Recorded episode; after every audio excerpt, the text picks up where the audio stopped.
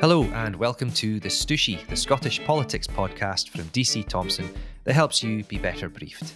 I'm Andy Philip, and on this episode, I'm joined by Conservative MP Michael Gove in the week his party gathers in Aberdeen for the Scottish Spring Conference.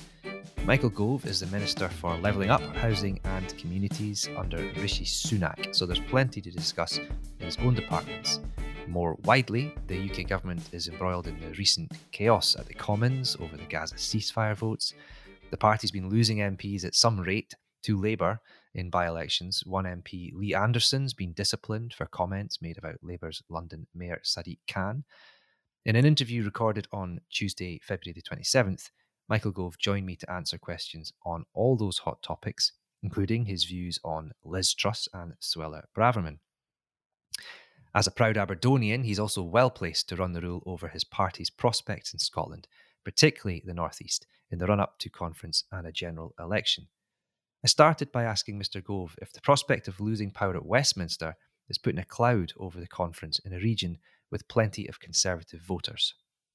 No, I don't think so. I mean, I think you're right that um, obviously we've got a, um, a strong presence, strong MPs in the Northeast, um, and a strong message. And I think you can't call general elections until the last vote has been cast. And I remember in uh, 2017 when Theresa May went to the polls, um, she was 20 points ahead. Um, and people thought that uh, it would be a walkover. In fact, she lost the Conservative majority at that time. So a strong campaign uh, can alter how people think. And I think the closer that we get to the general election, the more it'll be a matter of, of two essential choices.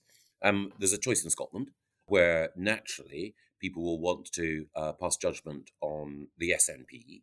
Uh, and there's a choice uh, UK wide whether or not people think that uh, voting for Labour uh, is too much of a risk. And I think, particularly in the Northeast, particularly the impact on the oil and gas sector, means that for many people who might have been inclined maybe to give Labour their votes in the past, there won't be the the same level of uh, enthusiasm or warmth towards Labour uh, because of the direct threat to the economy of the Northeast. We'll get back to oil and gas a little bit more because it has been a, a hot topic recently. Well, for for as long as I've been yes. alive, to be perfectly honest. Um, what what else can can can people expect from the conference? What what is the what is it the conservative message uh, going to be? I think there are two principal elements to the message. The first is that the Conservatives are in a strong position um, as the uh, the most principled, most resolute alternative to the SNP in a variety of constituencies. And Scottish Conservatives have got the big calls right. So whether or not it was over the gender recognition scheme, or whether or not it was over our approach towards COVID and the need for a UK wide response. It's Scottish Conservatives that have always been the clearest and most consistent advocates for what's turned out to be the right policy and also the most determined critics of the SNP and the SNP's obsession with uh, a referendum, independence, and constitutional change when there are so many other issues that preoccupy us. And I think the second uh, central message will be that uh, we have an economic plan that is working. And uh, at a time when you have uh, uncertainty in Ukraine, when uh, energy prices across the world are rising, when the uh, the long outworkings of the pandemic are having an effect in every workplace, then you need to have a degree of focus on the economy, on bringing inflation down as the first and most important part of that, but also on making sure that people can keep more of their own money. And actually, uh, the contrast between the SNP's tax raising policies and our tax cutting policies, I think, really will hit home. Uh, will you be making a, a, speech at the conference? Have you got something you'll be saying yourself, or, or hosting a, a, fringe or anything like that, or are you just going along to, to show support for the, the party? I'm, I'm I'm there principally to show support to Douglas and others, but I will be speaking at a couple of fringes. I'll be speaking at the Women to Win fringe um, and the uh, BAME Conservative fringe. And I'll also, I hope, be able to say just a little bit on Saturday morning about some of the work that we've been doing through uh, the Levelling Up Fund and some of the other funds that we've created. Um, because one striking thing over the course of the last four or five years is that the UK government has been playing a bigger partnership role. Um, so, uh, as you'll know, twenty million pounds uh, to convert the old BHS store and um, the, the, the heart of uh, Aberdeen, the old market, into a livelier and more attractive uh, city centre. That's been one example of a variety of other interventions, including the investment zone that's been created in the northeast, covering Aberdeen and Aberdeenshire, um, and also some of the other uh, spending that we've been able to allocate, including to other parts of the north, like the Freeport in uh, Inverness and Cromarty staying with Aberdeen and, Aberdeen's mm. prospects, you, you were memorably accused of adopting what was called an ABBA approach, which yes. is a, a, phrase coined uh, to reflect the, the phrase anywhere but bloody Aberdeen. Mm. A charge, of course, you reject. But it's true that there is a, a long running tension politically about mm. spending priorities yes. and support in the Northeast. You're the levelling up minister. So, what can Conservatives claim that they've, they've got up their sleeves? to continue to demonstrate financial support in a in a region like Aberdeen and the northeast, where there is some uncertainty about the economy going into the future. Well, I, I, if if it's ABBA, it's absolutely bloody brilliant Aberdeen that I believe in because I think that um, the, the, truth is um, the, the the city uh, has its challenges, but the UK government is there to work in partnership. So I mentioned the twenty million pounds for the the city centre, and that's designed to deal with some of the challenges that Union Street has. It, but it's also been the case that there's a um, the energy transition zone, which Sir Ian Wood has led on, is something where the UK government's been uh, investing and acting in partnership with business and with the local council. It's also the case that uh, we have been making sure that the broader investment zone that I've mentioned, which involves working with Aberdeen University and uh, again with business, is uh, an example of our determination to continue investing in Aberdeen because uh, uh, we need a transition, of course, uh, from over reliance on hydrocarbons towards more renewable energy. And uh, you can only make that transition if you involve the oil and gas sector in it. We're going to need oil and gas for decades to come. And we also need the companies involved in the sector to continue to remain viable and profitable. And that was the message uh, uh, that I heard when I was at the Cromarty Freeport. It's the message I hear every time that I'm in Aberdeen. And that uh, uh transition uh, is backed by the Conservatives because Labour would put a tax on the oil and gas sector.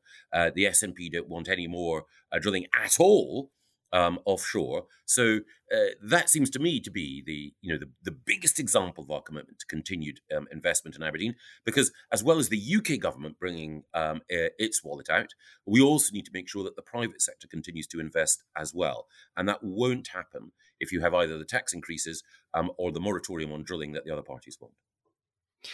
Oil and gas, obviously, as we've talked about already, is, is an election battleground. Whenever the election finally mm. comes, Labour and the SNP scrapping over levels of support for the industry. On the windfall tax, Keir Starmer's is not not massively different from the Conservatives' proposals.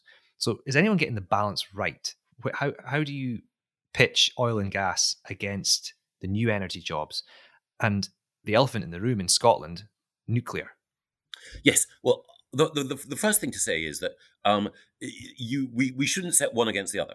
So uh, Scotland has a, a, great future as the home of renewable energy.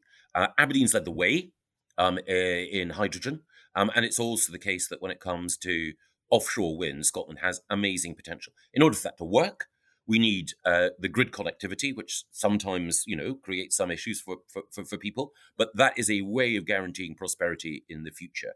And while I think there's a broad consensus around the need to move towards renewables, there's a lack of realism about the Labour Party's approach and certainly about the SNP and the Greens approach. So the Labour Party wants us to decarbonise our economy by 2030. That is just unachievable. Um, they have a 28 billion pound black hole. Um, still, they haven't said how they're going to pay for that decarbonisation. The only inference that you can draw from that is that they will increase taxes, and they've been clear that they will specifically increase gas uh, taxes on the oil and gas sector in a way that we would not. We think that their measures are anti growth, and that is certainly the view of the industry as well. And it's also the view of um, you know Labour politicians in Aberdeen. I mean, I have a lot of respect for uh, people who've uh, who voted Labour and acted as Labour activists in the past, Jenny Laing, Barney Crockett, and others. Um, but I don't think there's anyone, if you you know if you sit them down uh, with a point in the Prince of Wales and ask what they really think about Labour's policy on oil and gas, who would say that they think that Labour have the best interests of the North East at heart. Um, the SNP, as I say, they're in hock to the Greens. And the Greens are, in some respects, the an well, they're, they're clear they're an anti-growth party. If you just listen to Patrick Harvie, he he argues for deindustrialization. So as long as the SNP are uh, you know, as, as long as the green tail is wagging the SNP dog, then you will not get a Scottish government uh, committed to investment in the northeast in the way that it deserves. Well, what about that um, that problem that you have with UK energy policy and nuclear, which the SNP, for for those who are listening who don't don't yes. know the the background, uh, the UK government and the Conservative parties mm. pro pro new generation nuclear and, and, small reactors, but the SNP government with the Greens uh, are opposed to any new nuclear development in Scotland using the, the planning system to, to effectively block that. Yes. Is that something you continue to work on? Is it something that you think is a fight worth having? Can Scotland uh, expect to see small nuclear reactors in the future? Well, I think we have to make the argument. Um, I mean, of course, my friend Andrew Bowie is the, the, the minister who's leading on um, nuclear. Uh, nuclear energy um, uh, is a highly effective way of making sure that we've got a base load, uh, a reliable uh, foundation of energy supply, um, which obviously doesn't emit carbon. Um, and which can be uh, relied upon uh, come wind or rain, or the absence of wind or rain. So it makes sense to invest in nuclear and modular nuclear reactors of the kind, of course, that um, are deployed in, in submarines and elsewhere um, make perfect sense. Of course, there are delicate planning decisions, and we're not going to disrupt the devolution settlement, but we'll continue to make the case. And again, I think you know in your question, uh, a very very fair point is made, which is that the you know the Scottish Greens um, have an ideological objection to nuclear power, an ideological objection to oil and gas. They're an anti-growth, anti-northeast party, and uh, there are folk in the SNP, I'm sure, who would be sensible enough to recognize, perhaps in the future, you know, perhaps when Kate Forbes is first minister and uh, Fergus Ewing is back in the Scottish government, maybe then uh, we can have a more fruitful conversation. But at the moment, I'm afraid the Greens act as a barrier to that. You mentioned the devolution settlement there. Um, another little area where there has been some tension between the UK and Scottish governments in, in recent years. Mm. The UK government, post Brexit in particular, a bit more on the front foot at trying to find ways of of kind of investing directly in Scotland in areas the Scottish Parliament might um, be mm. correct in saying, well, that's our responsibility. Uh, are, are you planning more along that kind of thing? Are you looking at ways to invest directly in other areas in Scotland from Westminster? Well, we, we, we're always looking for areas where we can work in partnership. And I, I think a really interesting thing about uh, devolution uh, has been the way in which we've seen under the SNP, devolution actually means centralization. And what we've seen is the emasculation of local government in Scotland. And what we've been seeking to do is to work with the Scottish government when we can. So, you know, we co-designed the policy on uh, green free ports. We made sure that we worked with them on investment zones, and uh, uh, you know, the, the, the practical work on that um, was a good example of cooperation. But at the moment, uh, the Scottish government are not providing local government with the support or the flexibility that it needs. So we're more than happy to work with local government. And indeed, it's been striking to me how, uh, whether it's been the SNP Lib Dem administration in Aberdeen now, or the predecessor Scottish Labour, Aberdeen Labour Tory administration, that the leaders of every group were only too eager to work with the UK government to use the resource that we had and and to um, you know to make life better for for people in Aberdeen. And it seems to me that it's about practical cooperation. People in Aberdeen pay taxes to both the UK government and the Scottish government, and they deserve to see a return from both.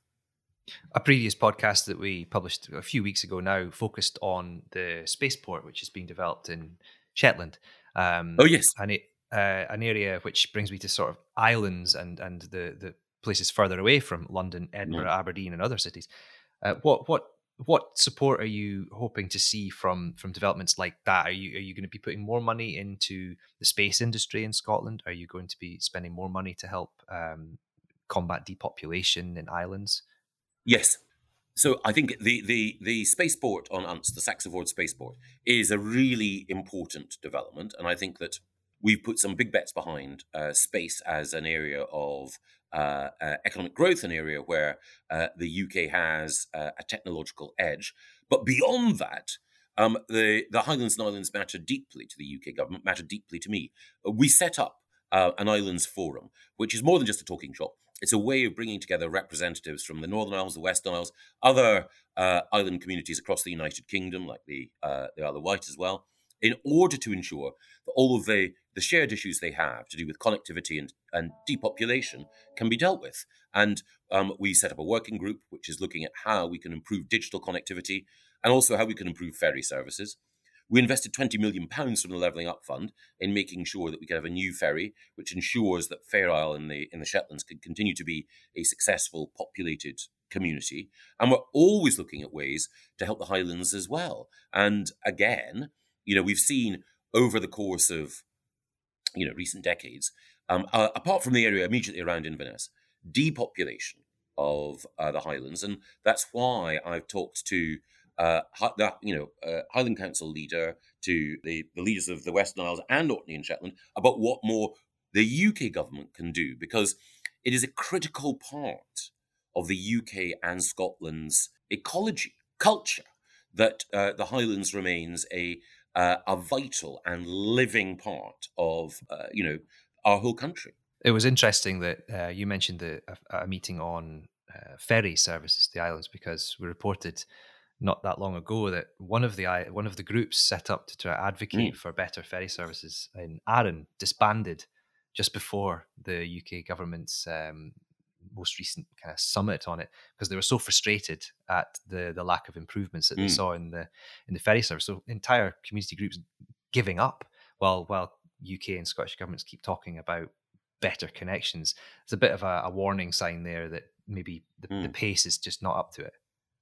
I think that's right, and uh, and again, um, you know, the, the, the I think it's important to allocate responsibility clearly here.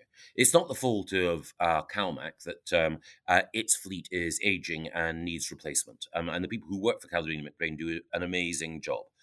However, the Scottish government and the decisions that they made with Ferguson Marine and others do deserve to be in the spotlight. Um, and it has been the case that the delivery of new ferry services, which are the direct responsibility of the Scottish government, has not been what it should be. And they're rightly being criticised for that.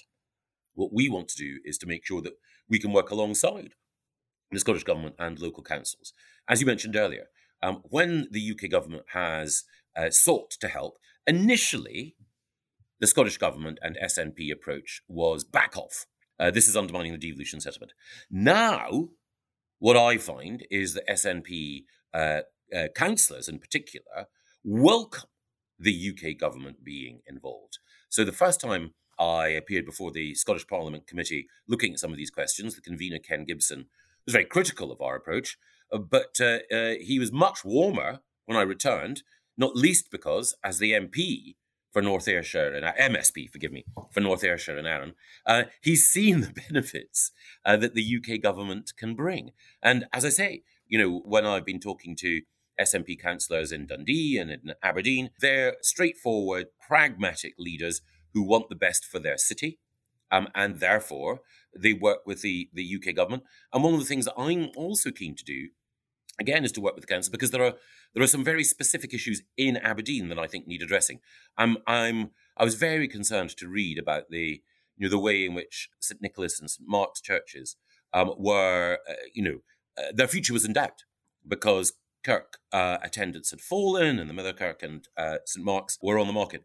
I hear there's some good news about uh, St Nicholas, but one of the things that uh, I was going to do in Aberdeen was to say to the council and to other interested parties you know, these two buildings are at the heart of the city. And if there's anything that the UK government can do to ensure that they have a successful future, then we want to help. Uh, for people listening, there, um, you're you're referring to some the, the main the main Mother Kirk in the mm. centre of Aberdeen, just off Union Street. Um, we were reporting at the Press and Journal just the other day that um, yeah, uh, it's going to have a, some new life breathed into it as a community based um, centre uh, from a, a, company that's already yes. doing work in, in the waterfront in, in Edinburgh and other places. So it's definitely one to uh, space to watch there. Sticking sticking with your your um, critique of the SNP, there it's worth pointing out the the First Minister Humza Yousaf was um, in full election mode um, in recent days. He was in hmm. Glasgow mm. yesterday, the day before we record this, anyway, where he asked for Prime Minister Rishi Sunak to lead from the front in in tackling what he said was Islamophobia in the Conservative Party, a serious charge. Mm. For anyone listening who's unaware of the context, there, MP Lee Anderson, former deputy chair of Conservatives, refused to apologise for claiming that Islamists had got control of Labour Mayor of London Sadiq Khan. Mm-hmm. Should Lee Anderson have apologised for that? Yes, I think Lee should have apologised. I mean, I mean, I think the idea that the Conservative Party um, is anti-Muslim is uh, nonsensical. I mean, you should just ask my friend Sajid Javid or my friend Saqib Bhatti or uh, Baroness Nosheen Mobarik. Um, you know, that, that, that's just rubbish. Um, uh, but Lee uh, misspoke. Uh, he shouldn't have said what he said, you know, the personal attack on uh, the Mayor of London. Um, and, and, and he should apologise. Does the Conservative Party have a wider problem, though? Uh, Home Secretary Suella Braverman also facing, crit- facing criticism for suggesting Islamists are in charge of Britain. I think it's really important to be as precise as possible in language, and, and, that, and that was where Lee fell down. So, um, Islam itself is a great religion. Uh, it's a religion of peace. It gives uh, spiritual comfort and inspiration to millions across the globe. It inspires acts of charity. Um, it uh, is there to to elevate people's spirit and soul and to make them think of others and their wider community. So Islam is a force for good. Islamism is as different from Islam as fascism is from patriotism.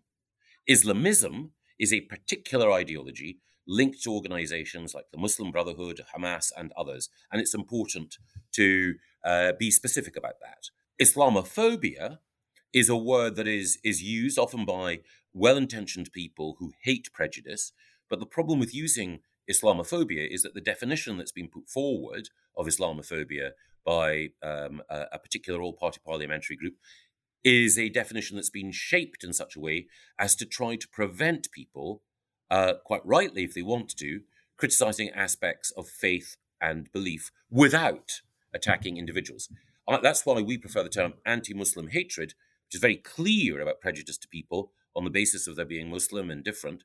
And that is completely unacceptable. And we'll be bringing forward some, uh, some work uh, in in coming days in order to make it clear how you can draw distinctions here and how we can celebrate what faith does in in, in folks' lives. Uh, we can protect people from anti-Muslim hatred, but we can also ensure that there is legitimate space for free speech and debate.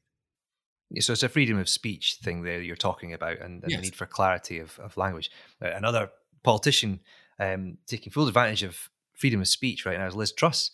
Oh yes, doing the doing this doing the circuit in America with a, mm. a, passable impression of a, of a Donald Trump supporter. Are you are you comfortable with with that going on as well in your party? Well, I think once you've been prime minister for however short or long a period, then uh, you tend to spend a fair bit of time abroad. You know, Liz had her shot um, at being PM. It didn't quite work out. I, I like Liz, but I, as I think people know, I wasn't convinced that she was the right person to be PM. As it is now, you know, I'm inclined to wish her well. Very diplomatically put, if I say so. Just bring it back to Aberdeen a little bit. From from we've we've strayed across the Atlantic now. Mm. More reflective mode. Yes. We've been we've been asking constituency MPs mm. a few get to know you questions. Um, recently for an election series that, that, that, would be coming up in the, the P&J and the Courier. So I thought I'd just touch on that a little bit here.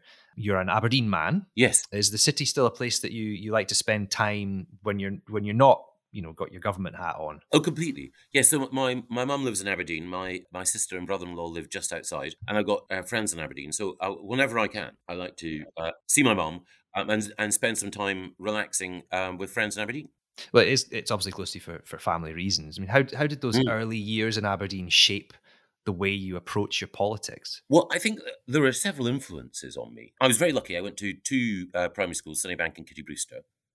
And I remember the teachers that I had, Mr. Glanders, Eileen Christie, at primary school, who were sticklers for uh, high standards, and that uh, had an impact on me. I then went to Gordon's, and again, I think that the, the, the teachers that I had there sort of inspired me to, to try to do my best every day, um, and to try to use whatever talents I had uh, to, to, to help other people. Also, he, he, passed away many years ago now, but um, uh, the minister at um, what was Causewayend Church, now um, St Stephen's, uh, the Reverend Douglas Sutherland, was a big inspiration to me because he was someone who believed very, very strongly in uh, service to others, and he also believed very, very strongly in the importance of uh, education as a way of liberating people to make the choices that mattered in their lives while always feeling a sense of responsibility towards others. So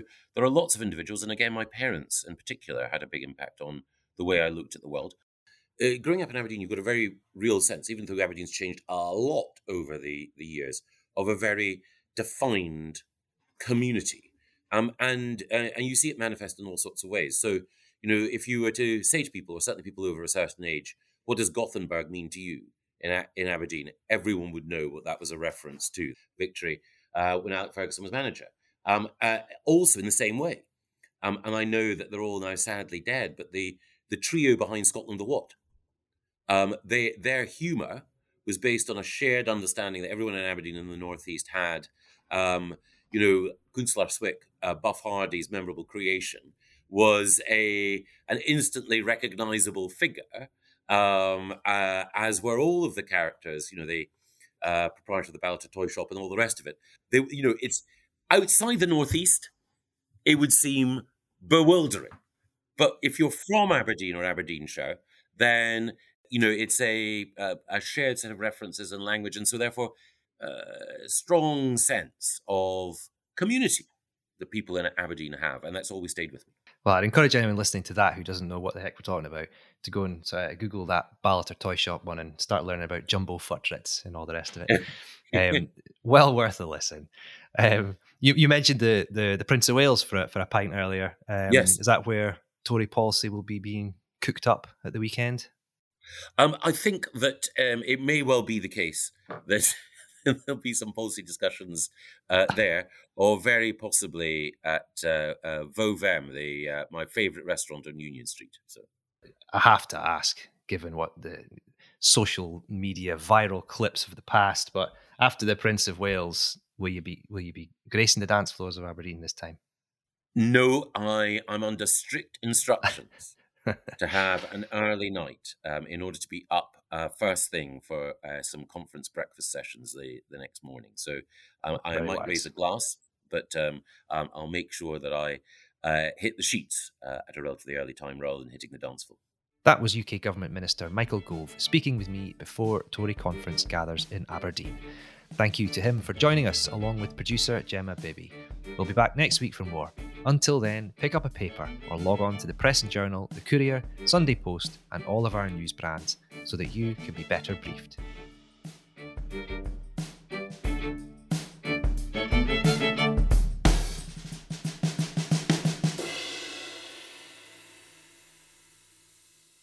The is the politics podcast from DC Thomson, designed to help you understand the implications of what happens in Holyrood, Westminster, and our communities so that you can be better briefed.